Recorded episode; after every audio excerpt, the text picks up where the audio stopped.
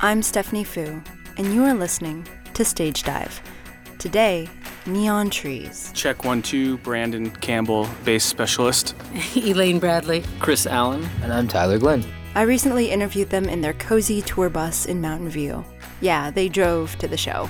Turns out, Neon Tree's luck's not so great when it comes to flying. Tyler starts off the story.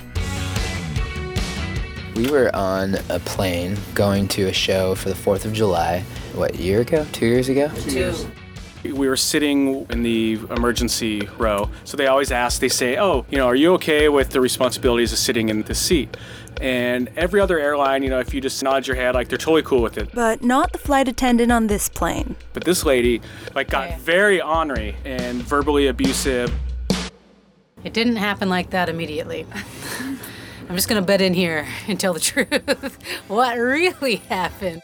She asked like a normal human being, and then Branden and John didn't say yes. John was our tour manager at the time, and Branden's very quippy and he's very, very friendly and he likes to bro down with people. And he said something like, Of course, she did not want to be bro down with. And she was like, um, I need a yes. And he was like, Of course. And she was like, I need a yes. And John was like, able and willing to help. And they were just they, they just kept on We were just being nice.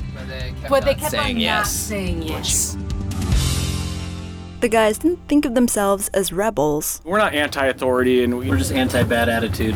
right? And she, with every variant answer, she became more and more upset and volatile.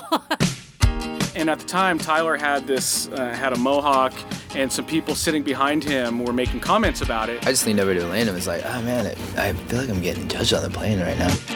The flight attendant saw Tyler whispering and ran over. And then she comes back and says, Are you still talking about this? You're gonna get off my plane. well, Tyler tries to explain. He's like, I'm sorry, I wasn't talking about you. And she's like, oh, yeah, right, you weren't. Everybody talks, everybody Tyler is a rock star and he dresses the part, but he's also a very nice fellow. So he doesn't like people being mean to him because of his mohawk. Tyler, fe- already feeling judged and looked down upon, says, like you said, what is this, the new racism? No. And she said, if you guys are going to continue to act like this, I will have you escorted off the plane. So our tour manager is sticking up for us. He said, Tyler, don't worry, we'll take care of her. He meant they'd lodge a complaint upon landing, but the flight attendant did not quite get that meaning. So she reports that as a physical threat and calls in to have security waiting for us at the gate. Meanwhile, I wasn't sitting next to any of these people, so I had no idea what was going on. You I didn't got even know where we I was off the plane. I was like, "Where is my group? Everyone has left the plane. No one else is coming out." Then I see the police go onto the plane. I'm like, "Uh."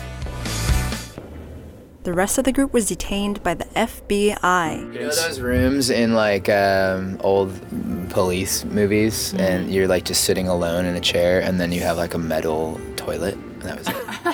We were told that when we're in the air, the flight attendants have the same authority as an FBI agent. I think we were like, we should probably start to take this a tiny bit seriously because they're not letting us go. How long till you surrender? And you say you want to make a phone call to call your attorney, and they, they take your cell phones, and you realize we could disappear. Flashback to fourth and fifth grade when I had to cry to get out of the principal's office, like kind of tearing up. No, I didn't full on like emo cry, but I was just kind of like, It worked. After about two hours, the FBI determined that the sniveling band was not a threat. we're definitely the least threatening band. We like eat baked lays and Odwalla.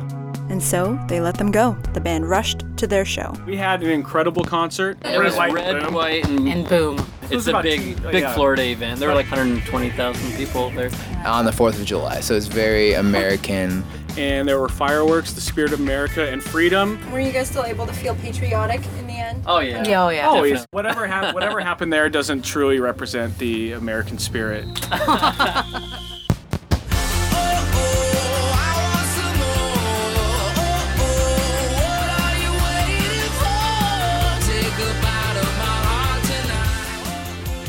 Happy Independence Day, everyone. As you're enjoying the fireworks, turn up Neon Tree's newest album, Picture Show.